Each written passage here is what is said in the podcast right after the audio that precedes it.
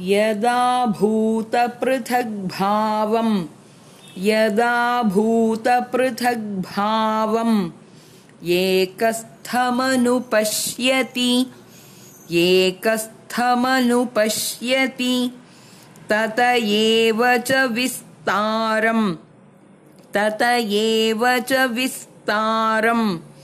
ब्रह्म सम्पद्यते तदा ब्रह्म सम्पद्यते तदा यदा भूतपृथग्भावम्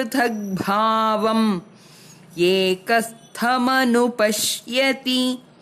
तत एव च विस्तारम् ब्रह्म सम्पद्यते तदा